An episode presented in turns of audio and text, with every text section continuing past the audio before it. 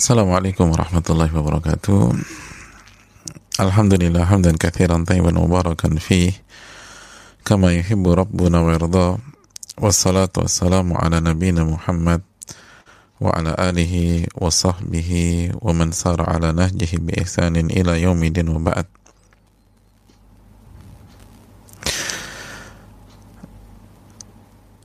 Hadirin yang Allah muliakan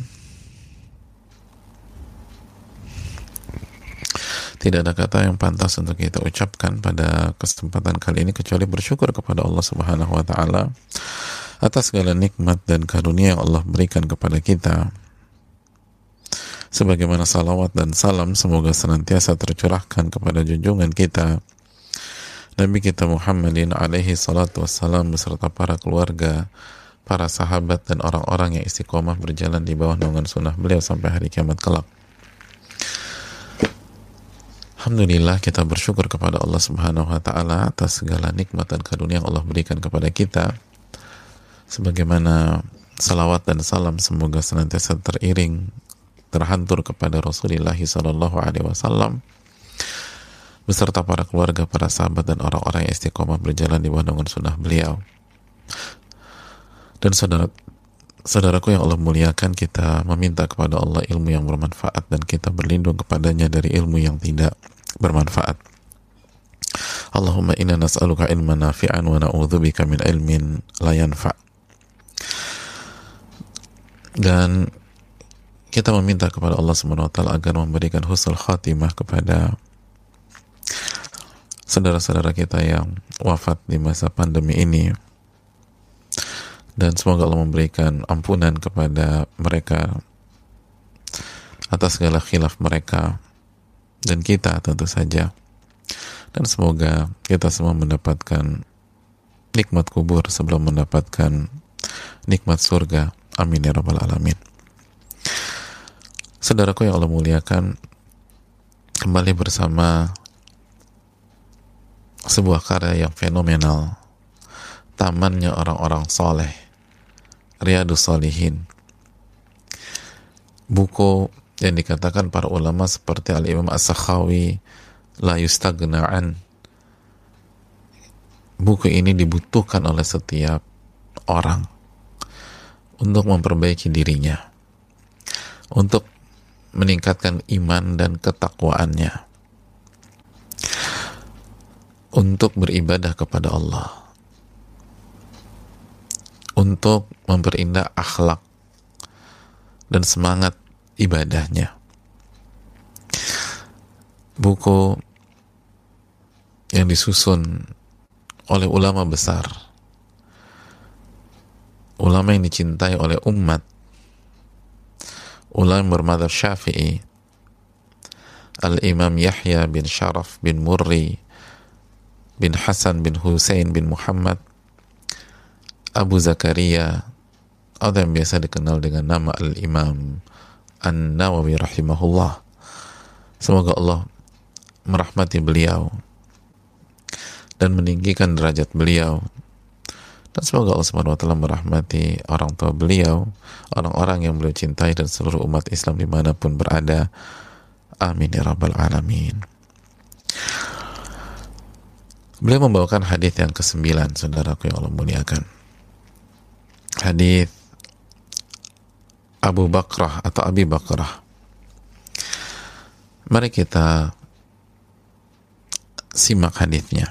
Qala al-Imam an-Nawawi rahimahullahu taala. Wa an Abi Bakrah Nufi' bin al-Harith Al-Thaqafi dari Abi Bakrah atau Abu Bakrah. Siapa beliau? Beliau bernama Nufai' bin al-Harith Nufai' bin al-Harith Al-Thaqafi salah satu sahabat Nabi Sallallahu Alaihi Wasallam Anna Nabi Sallallahu Alaihi Wasallam qal bahwa Rasulullah Shallallahu Alaihi Wasallam bersabda. Apa sabdanya? Idal taqa idal taqal muslimani bisayfayhima fal qatilu wal maqtulu finnar. Apabila dua orang muslim, dua orang muslim saling berhadapan dan masing-masing mereka dengan senjata masing-masing. Jadi apabila dua orang muslim saling berhadapan dengan senjata mereka masing-masing. Karena di zaman Nabi dengan pedang mereka masing-masing. Dengan pedang masing-masing. Dan jangan ada yang nyeletuk, kalau pisau boleh dong Ustadz. Atau kalau AK-47 boleh dong. Pedang di dalam ayat ini sebagai sampel. Mereka membawa senjata masing-masing. Lalu mereka berkelahi, mereka duel. Apa kata Nabi Sallallahu Alaihi Wasallam? Fal qatilu wal maqtulu finnar. Maka yang membunuh dan yang terbunuh dua-duanya masuk neraka. Allahu Akbar maka yang membunuh dan terbunuh dua-duanya finnar di neraka. Maka ini cukup mengejutkan setiap orang yang mendengar dua-duanya masuk neraka. Abu Bakar kaget lalu bertanya kepada Rasul sallallahu alaihi wasallam, "Qultu ya Rasulullah." Aku bertanya kepada Rasul, "Wahai Rasulullah, hadzal qatilu fama balul maqtul? Kalau pembunuhnya masuk neraka itu sudah jelas kita ngerti. Tapi pertanyaannya kenapa yang terbunuh masuk neraka juga? Kan udah terbunuh kan dia korban. Dia korban dia yang dibunuh. Dia nggak bunuh siapa pun dia yang dibunuh. Kok bisa masuk neraka? Qal sallallahu alaihi wasallam. Maka Nabi pun sallallahu alaihi wasallam menjawab innahu kana harisan ala qatli sahibih karena yang terbunuh sebelumnya sangat bersemangat berambisi untuk membunuh lawannya tersebut. Hadis yang dikeluarkan Bukhari dan Muslim. Karena yang terbunuh sebelumnya semangat untuk membunuh lawannya itu. Tapi gagal karena keburu terbunuh, keburu jadi korban. Maka dua-duanya masuk neraka. Hadirin Allah muliakan. Hadis yang sederhana, simple tapi kalau kita pahami benar-benar hadis ini, insya Allah kita akan menjadi orang yang jauh lebih baik lagi.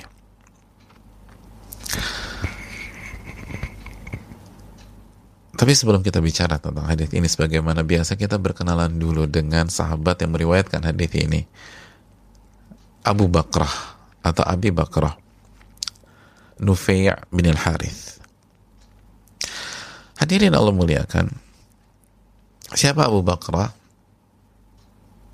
Sekali lagi nama beliau Nufai' bin al-Harith. Beliau dikenal dengan Maula Rasulullah sallallahu alaihi wasallam. Hamba sahaya Rasul sallallahu alaihi wasallam. Tapi ceritanya begini. Jadi ketika terjadi pengepungan Taif maka Nufi' bin al-Harith itu dia belum masuk Islam nih dia lari dan dia cari Nabi SAW dan ketemu dengan Nabi SAW wa aslama ala yadi. Lalu Nufi' bin al-Harith ini masuk Islam di tangan Nabi kita SAW langsung.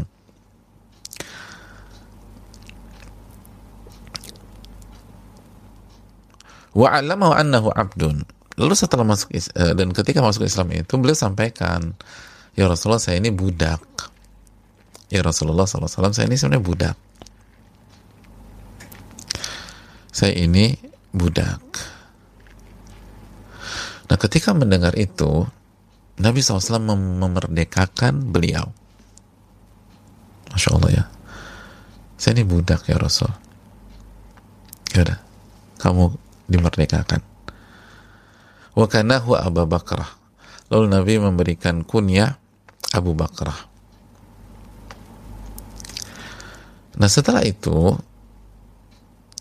Thaqif.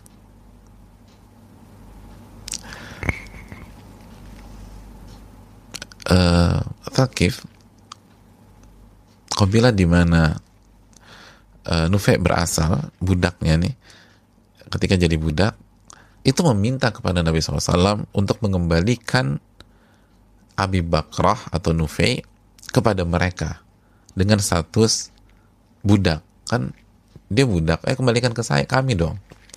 Kembalikan ke kami. Karena perlu engkau ketahui itu tuh budak. Fa'aban Nabi SAW tapi Nabi nggak mau. Nabi SAW tidak mau. Lalu Nabi SAW menyampaikan, Huwa taliqullah wa taliqu Rasulillah SAW. Abi Bakrah ini, Nufe ini, ia telah dimerdekakan oleh Allah dan Rasulnya. Allahu Akbar. Gimana perasaan kita kalau di posisi Abi Bakrah? Enggak saya nggak akan kembalikan kepada kalian karena Abu Bakrah bukan budak lagi Abu Bakrah sudah dimerdekakan oleh sudah dimerdekakan oleh Allah dan Rasulnya Shallallahu Alaihi Wasallam.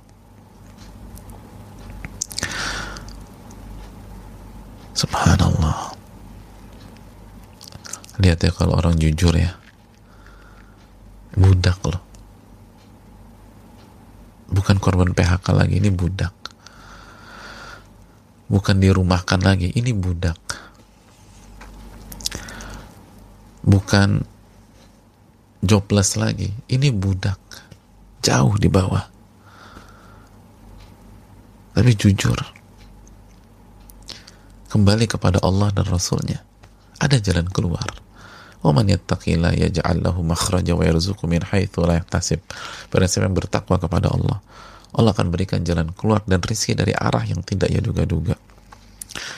Bahkan ketika Thaqif meminta beliau kembali, Nabi yang halangi. Enggak. Abi Bakar nggak boleh balik lagi. Tapi dia budak. Dia sudah merdeka. Allah dan Rasul yang memerdekakan dia. Wih, subhanallah. Kita dibantu. Orang soleh aja tuh terharu biru kita. Gimana kalau Rasulullah SAW yang mengatakan Allah dan Rasulnya memerdekakan? Sederhana tapi nggak sederhana. Maka Abu Bakrah pun mengatakan ana Abu Bakrah maula Rasulullah sallallahu alaihi wasallam saya Abu Bakrah saya hamba sahaya Rasul Sallallahu Alaihi Wasallam.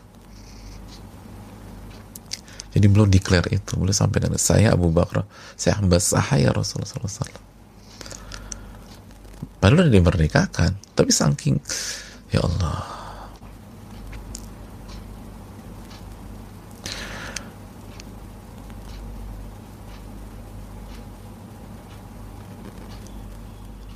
Sekarang tapi kalau manusia enggan ya udah panggil saya Nufai gitu. tapi belum bangga saya ini hamba saya Nabi SAW dan hamba saya kan siap berkhidmat siap totalitas. Karena merasa sangat berjasa ini Rasulullah. Hamba saya itu nggak digaji bukan ART hamba saya itu siap berkhidmat dan membantu tuannya apa pun permintaan tuannya. Bahkan hamba saya itu jiwa raganya diserahkan.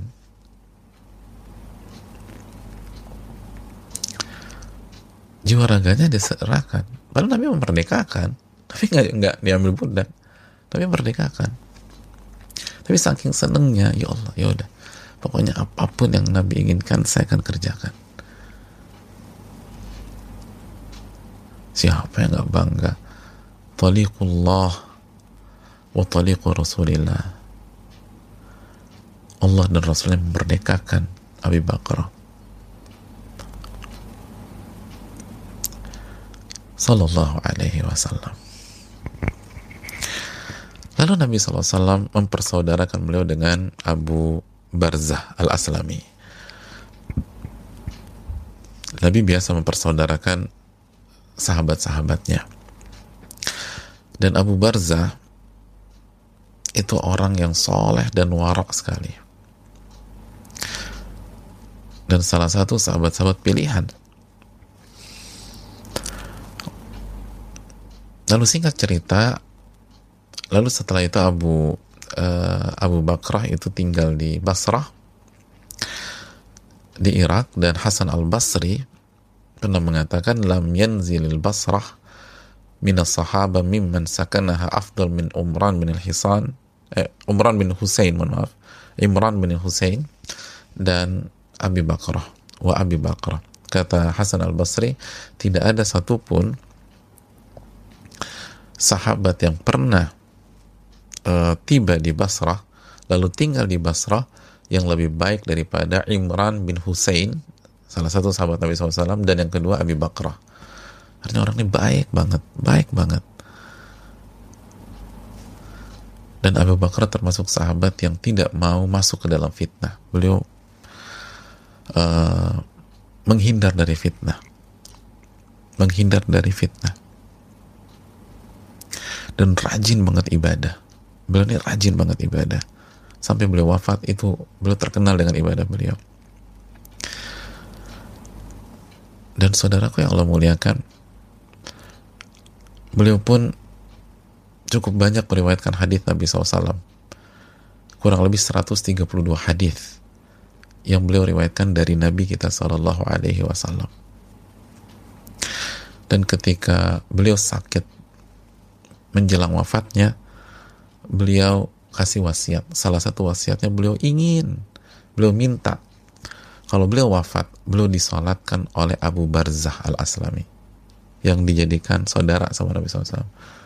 Dan wasiatnya disolatkan oleh Abu Barzah. Kok wasiatnya itu sih? Oh, disolatkan orang soleh jamaah. Disolatkan orang soleh. Emangnya nggak ada artinya itu doa ketika sholat jenazah Allahumma lahu warhamhu wa'afihi wa'fu anhu ya Allah itu lebih berharga pada dunia dan seisinya bagi jenazah bagi orang telah wafat. Apa artinya uang bagi orang yang telah wafat? Apa artinya harta bagi orang yang telah meninggal? Yang mereka butuhkan doa. Yang mereka butuhkan doa dari orang masih ada mau dikasih 2 juta? Ah, jangan udah mau dikasih 2M 2T 1000 T gak ada gunanya bagi mereka. Tapi saudaranya doakan mereka ketika mereka wafat. Allah makfirlahu ya Allah ampuni dia.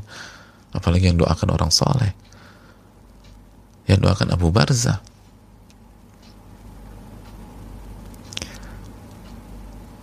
itu sangat berpengaruh. Dan dia wasiat. Kalau saya wafat saya minta Abu Barzah mensolatkan saya. Begitu wafat fasalla alaih. Abu Barzah mensolatkan Abu Bakrah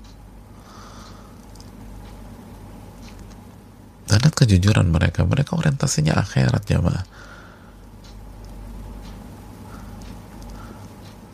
dan beliau wafat di tahun 51 atau 52 Hijriah dan anak-anak beliau itu sangat terpandang di Basrah. Sangat-sangat terpandang. Jadi orang-orang mulia. Bikathratil mal wal ilm wal wilayat. Itu anak-anak keturunannya menggabungkan tiga hal. Harta, ilmu, dan punya kekuasaan. Subhanallah. Padahal bapaknya dulu budak. Bapaknya dulu budak. Tapi jujur sama Allah dan fight lari ke Nabi SAW lari udah ninggalin kaumnya lari kan Nabi SAW yang bilang saya ini budak oke saya merdekakan diminta kembali? Enggak. Abu Bakar sudah dimerdekakan Allah dan Rasulnya. Lihat bagaimana balas budi. Tahu bersyukur Abu Bakar. Saya ini hamba sayanya Nabi kalau begitu. Pokoknya minta apa aja saya akan lakuin. Minta apa aja saya lakukan. Saya akan siap bantu. Saya akan support. Semuanya saya berikan. Mau segala macam pokoknya saya kalau bahasa sekarang saya perintah lah hamba saya nggak digaji apa yang bisa dilakukan dilakukan. Allah Allah berikan keberkahan. Anak-anaknya dimuliakan. Anak-anaknya punya harta punya ilmu punya kekuasaan. Terus mau nyari apa lagi? Kalau udah tiga ada tiga itu sudah itu full package sudah paket komplit udah. Harta kekuasaan tanpa ilmu bisa neraka coba tapi kalau tiga bergabung akhirnya yang ada amal soleh kalau harta ilmu yang bermanfaat lalu kekuasaan bergabung yang ada adalah amal soleh oleh karena itu saudaraku yang lo muliakan jangan pernah down. Jangan pernah putus asa. Memang hari-hari ini nggak mudah.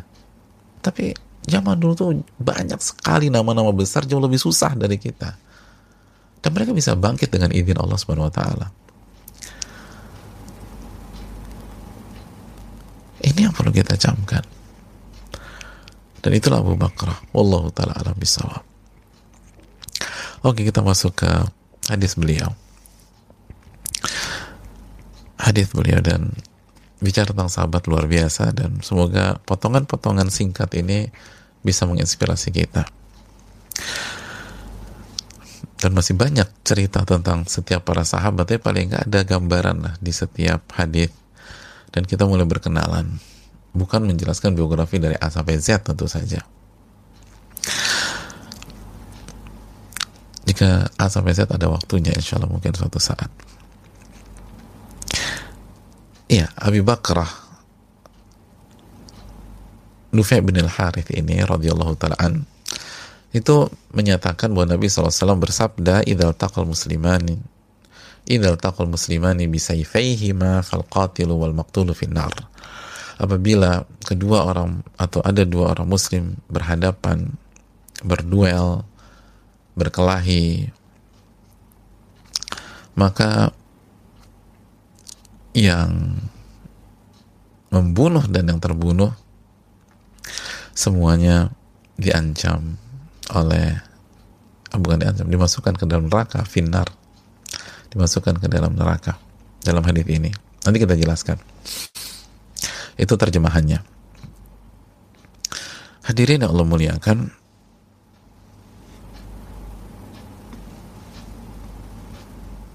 Kita bahas faedahnya. Yang pertama, yang pertama,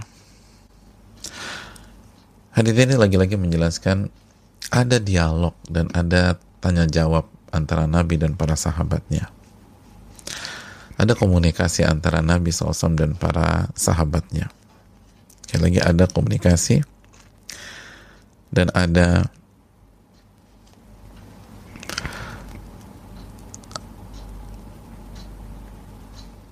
pembicaraan, ada dialog dengan para sahabat.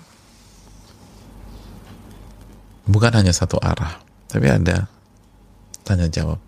Ketika sahabat agak janggal, belum ngerti, nggak paham, beliau bisa bertanya kepada Nabi SAW dan Nabi akan urai itu. Itulah kehidupan di zaman itu yang luar biasa di uh, wujudkan oleh Nabi SAW dan para sahabatnya. Dan ini sekaligus ketawaduan Rasul Sallallahu Alaihi Wasallam. Lalu yang kedua, yang kedua jamaah yang Allah muliakan, hadis ini menunjukkan bahwa haramnya berkelahi, berduel, apalagi konflik atau berperang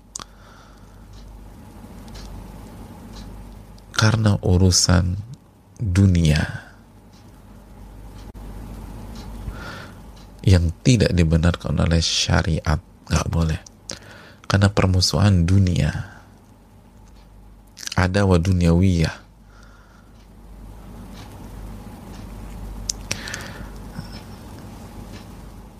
Nabi SAW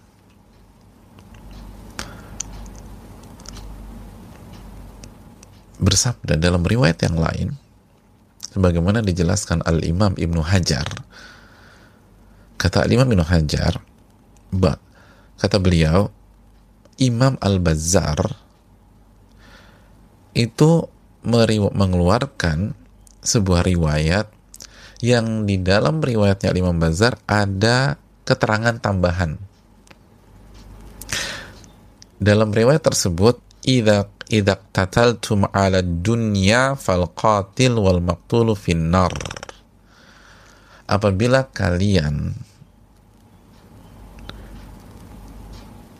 berperang atau berkelahi atau berhadapan ala dunia karena urusan dunia maka yang membunuh dan terbunuh masuk neraka karena urusan dunia karena urusan dunia maka yang terbunuh ya da, maka yang membunuh dan terbunuh masuk neraka. Redaksi ini memperjelas. Redaksi ini memperjelas. Karena nggak semuanya. Nanti kita jelaskan ya. Jadi konteks hadis ini adalah ketika berhadapannya bukan karena alasan yang dibenarkan oleh syar'i. Ini gara-gara dunia. Gara-gara berantem, merebut merebutkan uang, atau kursi jabatan. Atau wanita. Dan lain-lain. Atau fanatisme. Fanatisme kesukuan dan lain sebagainya lu ketemu ini yang dimasalahkan dan ini didukung oleh hadis yang dikeluarkan Imam Muslim. Nabi SAW La tadhabu dunya hatta ya'tiya ala nasi zamanun la yadri al-qatil fima qatal wala wala al-maqtul fima qutil. Dunia ini tidak akan lenyap sampai maksudnya hari kiamat ya dunia ini nggak akan lenyap kata Nabi. Sampai akan datang sebuah zaman di mana seorang pembunuh tidak tahu kenapa dibunuh orang. Dan orang yang terbunuh nggak tahu kenapa dia dibunuh gitu loh. Lu kenapa bunuh gue gak tahu. Gue nggak ngerti kenapa gue dibunuh. Dan yang membunuh juga nggak ngerti juga subhanallah ada ada ini sodako Rasulullah SAW. Ada yang begitu. Gak tahu alasannya. Alasannya nggak jelas. Kenapa anda bunuh dia? Alasannya nggak jelas. Kalau ada. Coba kalau kita punya teman atau uh, saudara polisi yang suka BAP dan segala macam, coba tanya. Kasusnya ada nggak? Ada. Lihat sodako Rasulullah SAW akan ada zaman kayak begitu. Yang membunuh nggak ngerti kenapa dibunuh dia. Anda kenal dengan orang yang Anda bunuh? Enggak. Enggak, dia nggak kenal. Dan dia bukan pembunuh bayaran dan seterusnya.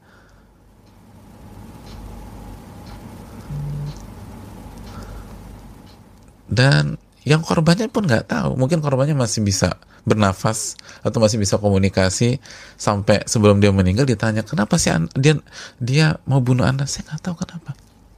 Saya cuma lagi duduk saja tiba-tiba diserang. Wih, saudaraku yang lo muliakan ini kalau bukan wahyu apa? Nabi SAW kalau bersabda nggak pernah meleset. Nggak pernah meleset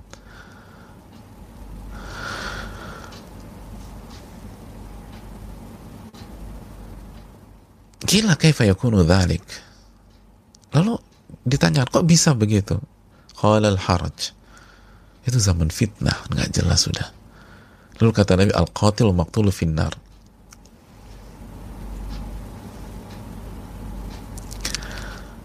Jadi saudaraku yang Allah muliakan,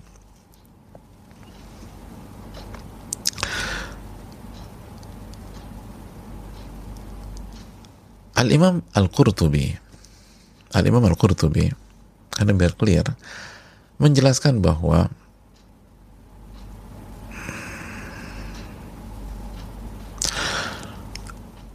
hadis ini menjelaskan bahwa pembunuh idza kana ala jahlin min ala jahlin min talabi dunya au tibai hawa apabila di atas kebodohan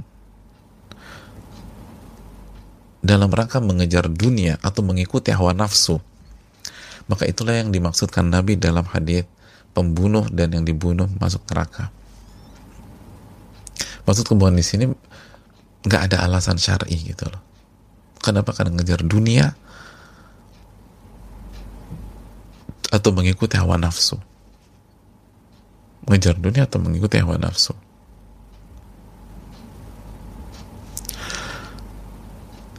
Jadi yang dimaksud hadis ini adalah karena urusan dunia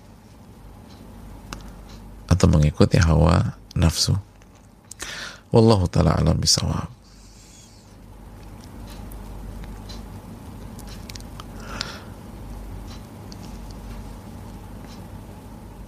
Adapun yang tidak demikian maka tidak masuk hadis ini. Karena ini penting. Karena kita tahu dalam sejarah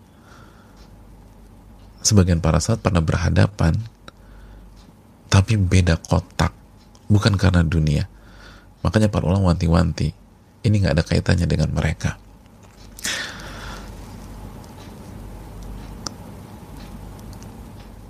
Kita lanjutkan. Hadirin yang Allah muliakan. Adapun poin yang berikutnya adapun jika berhadapan karena alasan syar'i. Karena alasan syar'i. Maka tidak berkaitan dengan hadis di atas. Sebagaimana Allah sebagaimana yang Nabi sabdakan dalam hadis Abu Dawud. Nabi SAW bersabda man kutila duna dami fahuwa syahid. Barang siapa yang terbunuh karena membela dirinya membela diri. Akhirnya dia harus lawan. Lalu dia terbunuh dia syahid. Waman kutila duna ahli fahuwa syahid. Barang siapa yang terbunuh karena membela keluarganya mempertahankan keluarganya fahuwa syahid maka dia mati syahid. Waman kutila duna mali fahuwa syahid. Barang siapa yang terbunuh karena mempertahankan hartanya hartanya mau dirampok mau diambil dia hadapi akhirnya dia terbunuh maka dia syahid kata Nabi Shallallahu Alaihi Wasallam. Ada seorang sahabat bertanya kepada Nabi SAW bagaimana jika ada orang yang ingin mengambil harta saya lalu saya hadapi? Nabi mengatakan in qatal tahu fahuwa finnar. Kalau anda berhasil menaklukkan dia sampai dia meninggal dia masuk neraka. Dan kalau justru sebaliknya, dia membunuh Anda, Anda syahid. Anda syahid. Itu kata Nabi Shallallahu Alaihi Wasallam.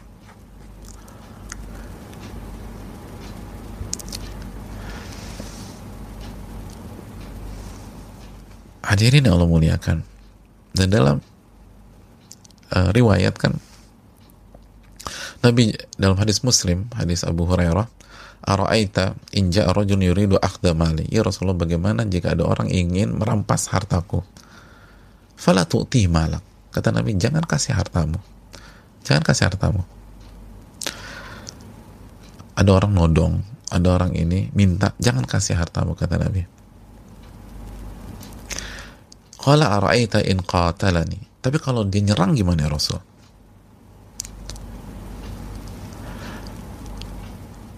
Kalau dia nyerang gimana? Kata Nabi, qatilhu, lawan. Kata Nabi SAW, pertahankan. Qala ara'aita in qatalani. Ya Rasul, kalau dia berhasil membunuhku gimana? Fa'anta syahid.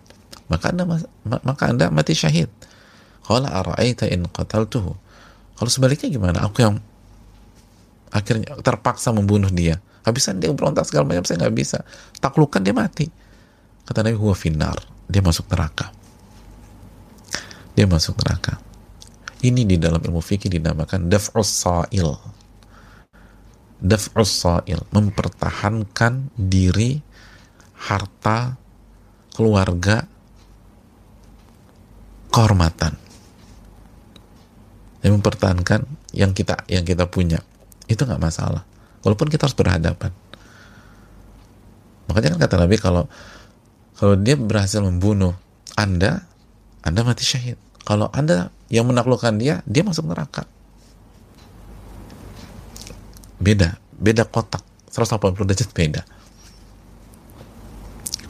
Kenapa? Karena ini bukan karena uang. Kita mempertahankan diri. Kita nggak mau cari gara-gara. Kita nggak mau cari masalah. Dia nyerang. Tapi perlu kita ingat, dijelaskan para ulama fikih, kalau yang diminta harta, hadis ini kan hadis muslim kan uh, jika ada orang yang uh, ingin mengambil harta saya gimana harus saya harus bersikap? Kata Nabi kan falatu marak jangan kasih hartamu. Lalu gimana kalau dia serang saya atau dia ingin membunuh saya? Lawan. Kata para ulama arahan Nabi jangan serahkan hartamu itu perlu diperinci Maksudnya adalah ini bukan larangan yang mengharamkan.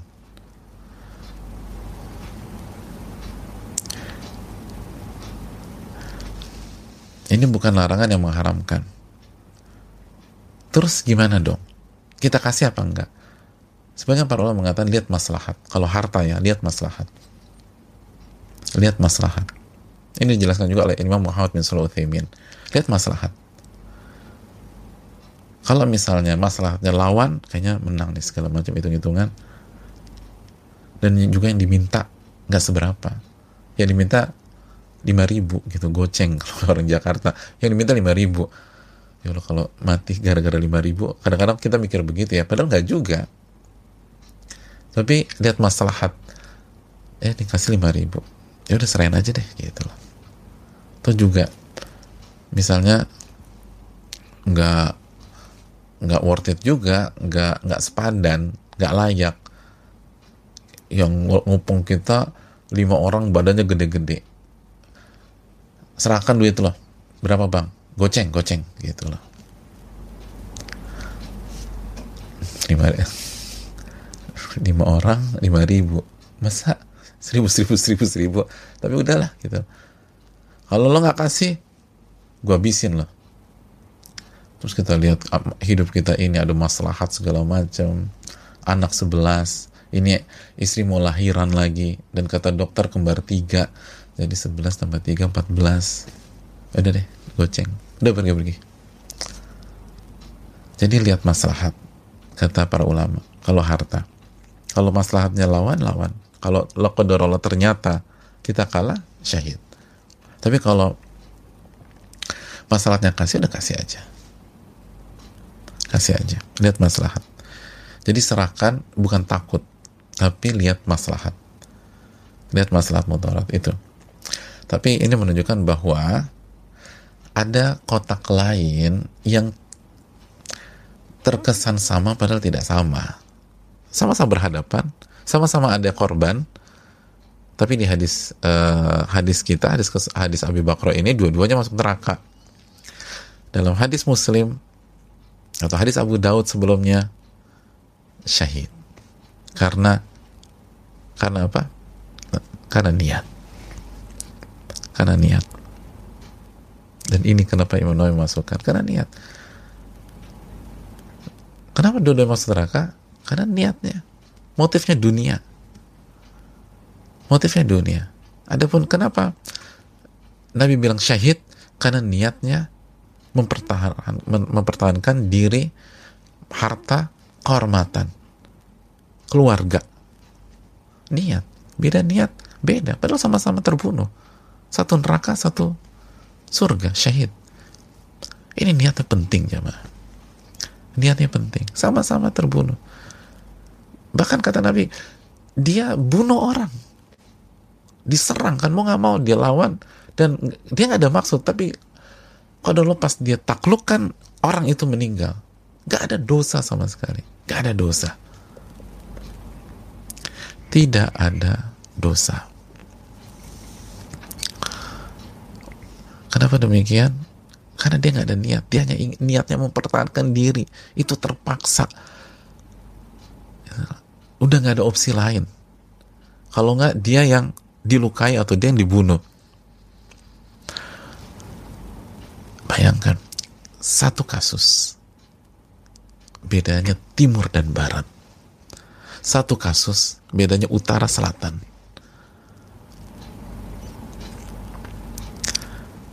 satu syahid, satu neraka.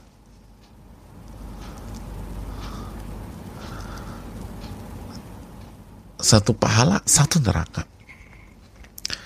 Wallahu ta'ala a'lam bisawab.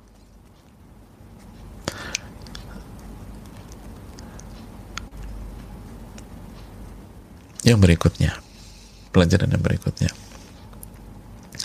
Hadirin Allah muliakan, Nabi SAW mengatakan fal qatilu maqtulu finnar. Yang membunuh dan yang terbunuh masuk neraka.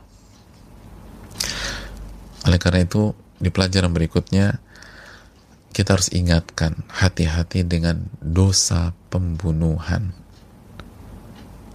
dan ini perlu untuk selalu diulang-ulang di hari-hari ini karena kasus pembunuhan itu memiriskan hati. Gampang sekali orang bunuh orang pada saat ini. Tentu saja masih banyak juga orang baik, alhamdulillah di negeri kita. Tapi rasanya setiap hari kita dengar ada berita ada yang dibunuh lah, ada yang dibunuh lah, ada yang dibunuh lah, ada yang dibunuh. Nabi Allah berfirman dalam surat An-Nisa ayat 93 An-Nisa 93 ini ayat harus direnungkan. Allah berfirman wa man yaqtul mu'minan muta'ammidan. Barang siapa yang membunuh seorang mukmin muta'ammidan dengan sengaja. Emang dia niat bunuh. Muta'ammidan sengaja apa kata Allah Subhanahu wa taala? Fajazauhu jahannam. Maka balasannya jahanam neraka jahanam Allahu Akbar. Coba pikirkan kita yang kita yang dendam sama orang. Terus memang udah ngincar pengen dibunuh. Betul. Alhamdulillah aja ada PSBB atau social distancing. Padahal udah niat nih gue mau habisin tuh orang. Eh jahanam ini jahanam neraka jahanam fajaza'uhu jahannam. Berhenti belum. Khalidan fiha. Dia akan masuk neraka khalidan fiha. Dalam waktu yang sangat lama. Sangat lama. Sangat lama khalidan dalam ayat ini bukan kekal selama-lamanya karena Akidah Sunnah wal Jamaah menjelaskan bahwa yang kekal selama-lamanya adalah dosa syirik atau kekufuran. Selama bukan syirik kekufuran tidak kekal. Tapi lamanya minta ampun. Ini bukan bukan waktu singkat di neraka, lamanya luar biasa. Selesai belum? Wa ghadiballahu alaih. Allah murka sama dia. Allah murka dengan dia. belum selesai. Belum. Wala'anahu. Dan Allah laknat dia. Wih. selesai. Belum. Wa'addalahu azaban azima. Dan Allah persiapkan azab yang sangat amat pedih buat dia Jahannam. Durasinya lama. Dimurkai Allah. Dilaknat Allah. Dan disiapkan adab yang pedih. Lima ancaman dalam satu ayat. Lima ancaman dalam satu ayat. Lalu ada orang nusuk saudaranya cuma gara-gara 100 ribu, 200 ribu. Kadang-kadang 50 ribu nusuk orang. Terus orang itu meninggal. Cuman karena sakit hati aja dibunuh lalu anda bunuh orang. Lima ancaman. Oh yang ngeri. Oleh karena itu ini yang perlu kita camkan bersama-sama.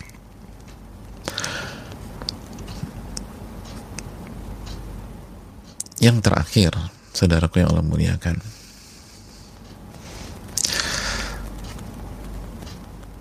Hadis ini menjelaskan kepada kita bahwa barang siapa yang bertekad barang siapa yang bertekad untuk melakukan maksiat atau dosa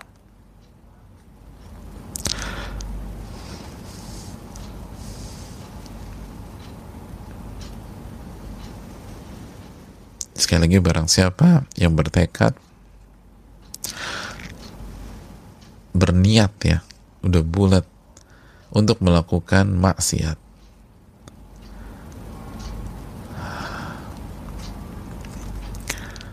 Lalu ia pun berusaha.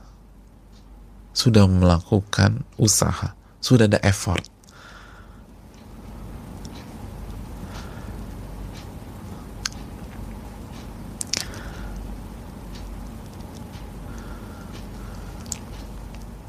tapi akhirnya gagal.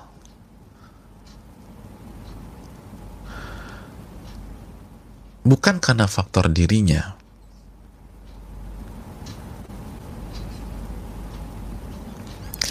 tapi faktor lain.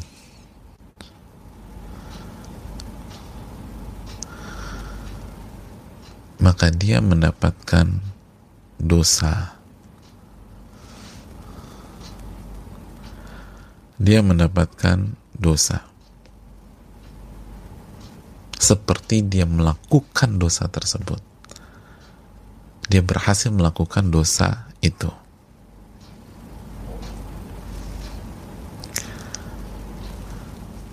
Makanya kata Al-Imam Muhammad bin Uthaymin, kata beliau, orang ini biniyatihil qatl dia niat ingin membunuh lawannya. Kan kata harisun ala qatli sahibi. Kok masuk neraka sih? Dia kan terbunuh karena dia bertekad ingin ngebunuh saudaranya.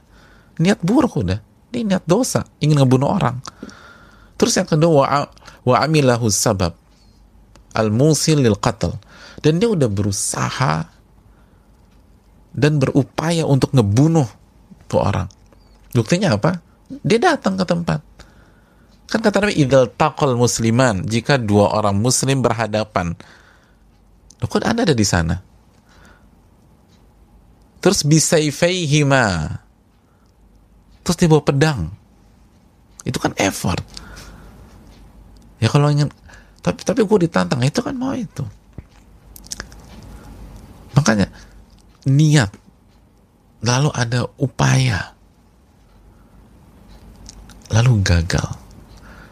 Maka dia dapat dosa seperti jika dia berhasil mewujudkan hal tersebut.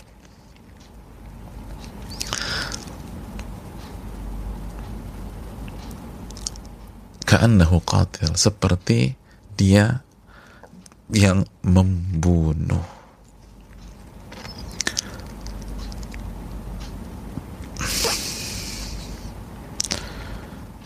Dan ini pandangan banyak para ulama. Walaupun terjadi perbedaan dalam masalah ini, sebagaimana dijelaskan Al-Imam Ibnu Hajar Al-Asqalani tapi bukan waktunya kita membahas perbedaan dalam masalah dalam konteks seperti atau dalam sesi seperti ini tapi saya jelaskan kesimpulan banyak para ulama di antaranya Al-Imam Muhammad bin Uthaymin dan tadi saya bacakan dia ada niat membunuh lalu sudah ada effort sudah ada upaya sudah ada usaha tapi gagal. Gagalnya bukan karena nggak jadi deh.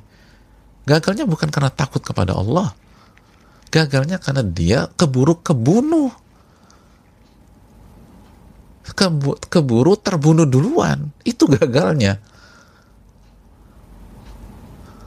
Kalau nggak terburu terbunuh dia akan bunuh tuh orang. Maka sekali lagi dia seperti pembunuh kata para ulama. Ka'annahu qatil dia seperti pembunuh juga ah, ini hati-hati saudaraku niat bermaksiat lalu ada usaha ada upaya gagal bukan karena faktor kita takut kepada Allah tapi karena faktor lain. Kalau nggak ada faktor itu kita akan eksekusi. Maka kita mendapatkan dosa seperti kita telah melakukannya.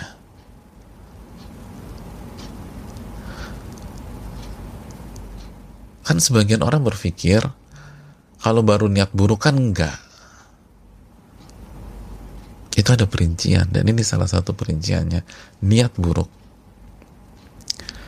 Bertekad. Bawa pedang dari rumah. Datang ke tempat yang ditentukan. Atau datang menemui itu orang. Terus terjadi duel pula. Kan terjadi duel lalu keburu terbunuh. Oh hati-hati. Hati-hati. Ada orang misalnya niat berzina. Niat berzina. Dia datang ke tempat perzinaan. Ke tempat perzinaan. Udah ketemu eh ternyata uangnya nggak cukup. Nggak jadi.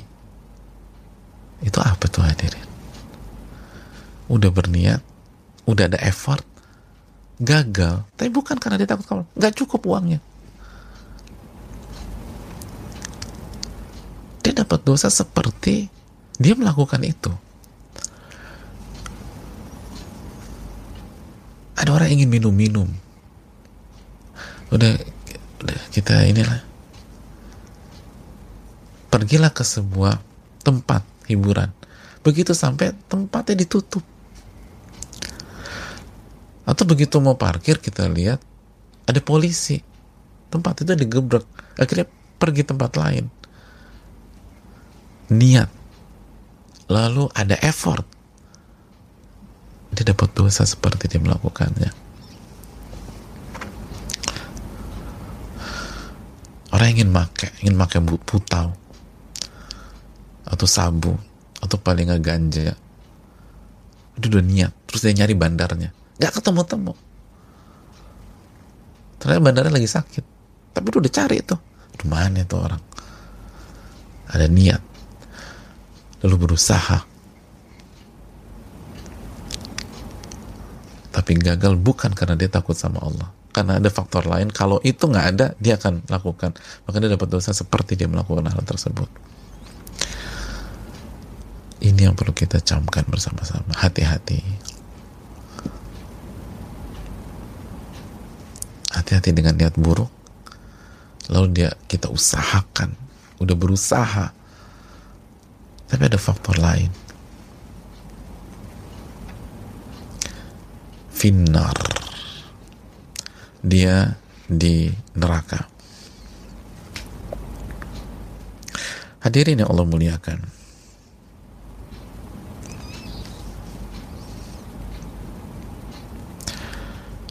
Itu yang perlu kita camkan bersama-sama.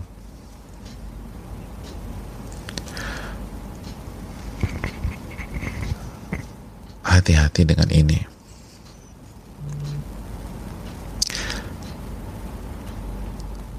Dan terakhir kita tahu akidah al wal jamaah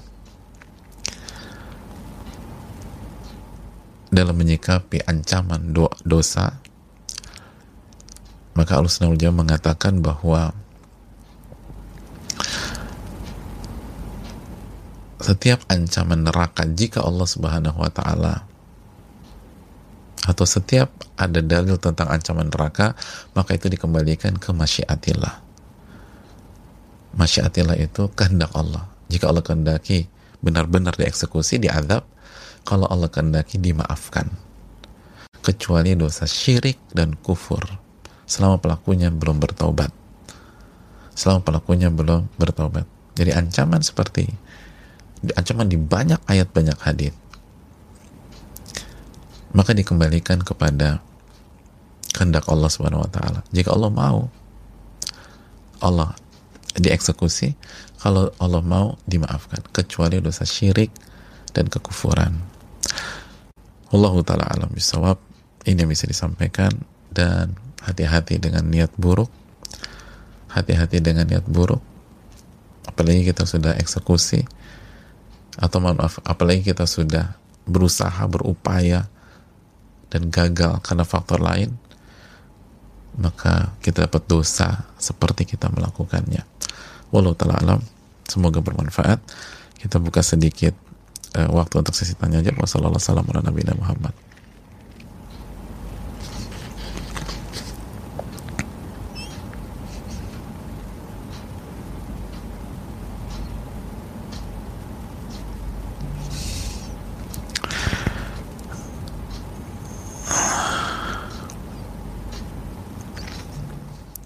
Assalamualaikum warahmatullahi wabarakatuh. Waalaikumsalam warahmatullahi wabarakatuh.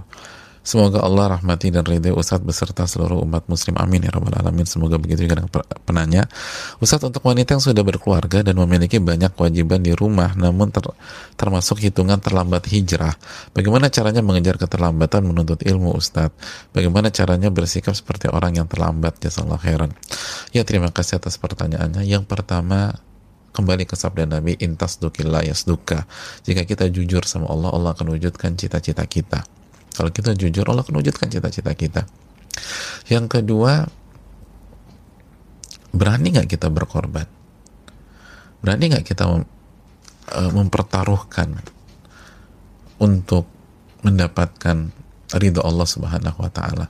Seperti Abu Hurairah. Abu Hurairah kita jelaskan masuk Islam di akhir-akhir namun menjadi perawi yang paling banyak kebersamaan beliau dengan Nabi kurang lebih 3 sampai 4 tahun saja. Kok bisa demikian? Beliau jujur dan beliau berkorban. Beliau memilih untuk berkhidmat kepada Nabi mendampingi Nabi SAW menempel Nabi SAW bersama Nabi SAW sebanyak mungkin dibanding menghabiskan waktu untuk dunia.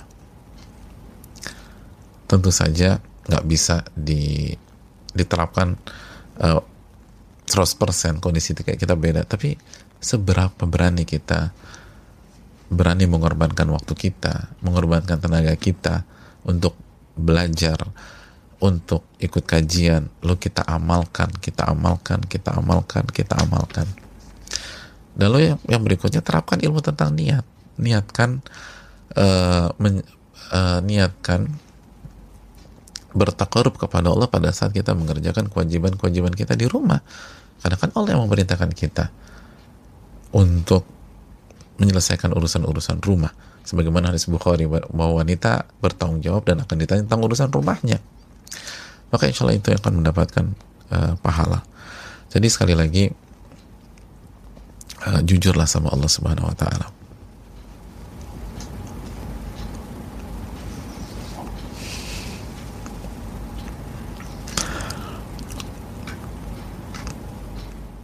Assalamualaikum warahmatullahi wabarakatuh. Waalaikumsalam warahmatullahi wabarakatuh. Ustadz, saya mau tanya Kita sudah niat mau kasih sedekah ke keluarga kita atau bantu sumbangan tetapi ternyata orang tersebut itu cuma menghabiskan uang untuk rokok atau tidak baik cuma hambur-hamburkan saja. Bolehkah kita membatalkan niat kita awal tadi atau mending kita kasih keluar keluarga yang betul-betul membutuhkan? Terima kasih. Ya terima kasih atas pertanyaannya. Kalau bisa dua-duanya kasih yang kasih keluarga kita dan juga kasih di luar keluarga kita yang benar-benar membutuhkan. Dua-duanya kotaknya beda keluarga kan kata Nabi sodakotun wasilah kita dapat dua pahala pahala sedekah dan pahala uh, silaturahim.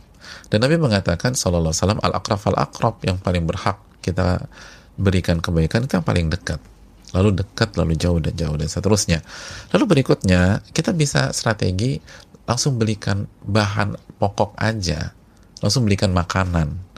Sehingga dia nggak nggak belikan yang macam-macam kan apalagi hari ini kan banyak yang butuh ya cari kebutuhan pokok yang kalaupun dia ada sekarang pasti habis dan dia akan pakai itu dan itu lebih manfaat dan mau dia akan ber, apa namanya dia akan butuh itu berikan itu Allah taala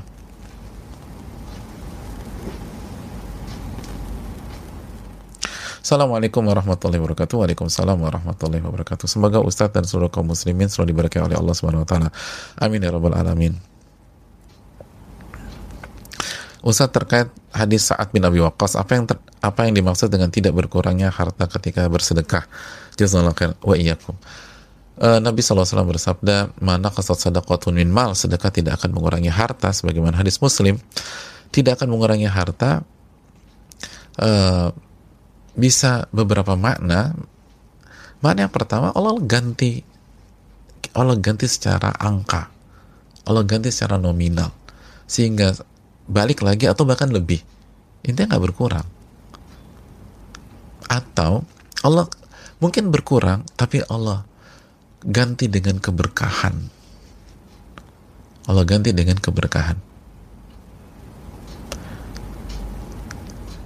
Betapa banyak betapa banyak sekali lagi kasus harta yang lebih sedikit tapi gunanya manfaatnya itu melebihi harta yang jauh lebih banyak betapa banyak orang-orang ketika sekarang pas-pasan itu lebih berkah lebih nyaman, lebih bahagia daripada ketika mereka banyak uang dulunya.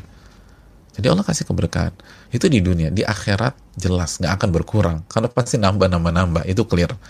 Jadi bisa eh, maknanya di dunia maupun di akhirat. Allah taala bisa. Karena setiap kita eh, sedekahkan pasti masuk ke dalam eh, tabungan pahala kita di akhirat. Jadi maknanya di dunia dan di akhirat.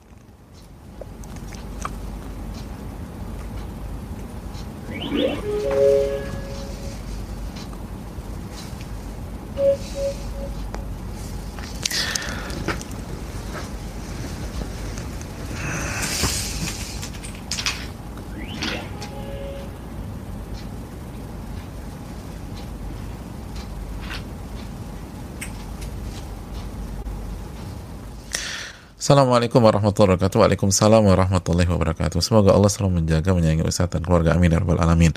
Mohon bertanya bagaimana membedakan antara tidak jadi melakukan maksiat karena faktor lain dan sudah ada usaha untuk melakukannya dan dan itu da, tetap dapat dosa dengan tidak jadi untuk bisa bermaksiat karena masih Allah jaga. Barakallahu fikum. Uh, nanti kita akan sebutkan dalilnya cukup panjang tentang kisah tiga orang yang terkurung di dalam gua. Tapi intinya adalah uh, kalau Allah jaga tumbuh rasa takut di dalam diri kita. Tumbuh rasa takut di dalam diri kita. Tumbuh rasa takut atau penyesalan. Khawatir. Tapi ini nggak ada khawatir sama sekali. Justru cowok kenapa sih tutup tuh tempat? Gue kan pengen ini, gue pengen itu gitu loh aduh duitnya nggak cukup lagi jadi nggak ada nggak ada rasa takut sama sekali sama Allah Subhanahu Wa Taala kalau nggak ada faktor itu dia akan eksekusi dia akan eksekusi satu-satunya sebab karena ada faktor itu aja Insya Allah dengan adanya kita masuk ke hadis tiga orang tersebut kita akan lebih mengerti masalah ini. Ini bisa disampaikan. Terima kasih banyak. Semoga bermanfaat. Subhanakallahumma wa bihamdika, la ilaha illa anta, astaghfiruka wa atubu ilaik. Assalamualaikum warahmatullahi wabarakatuh.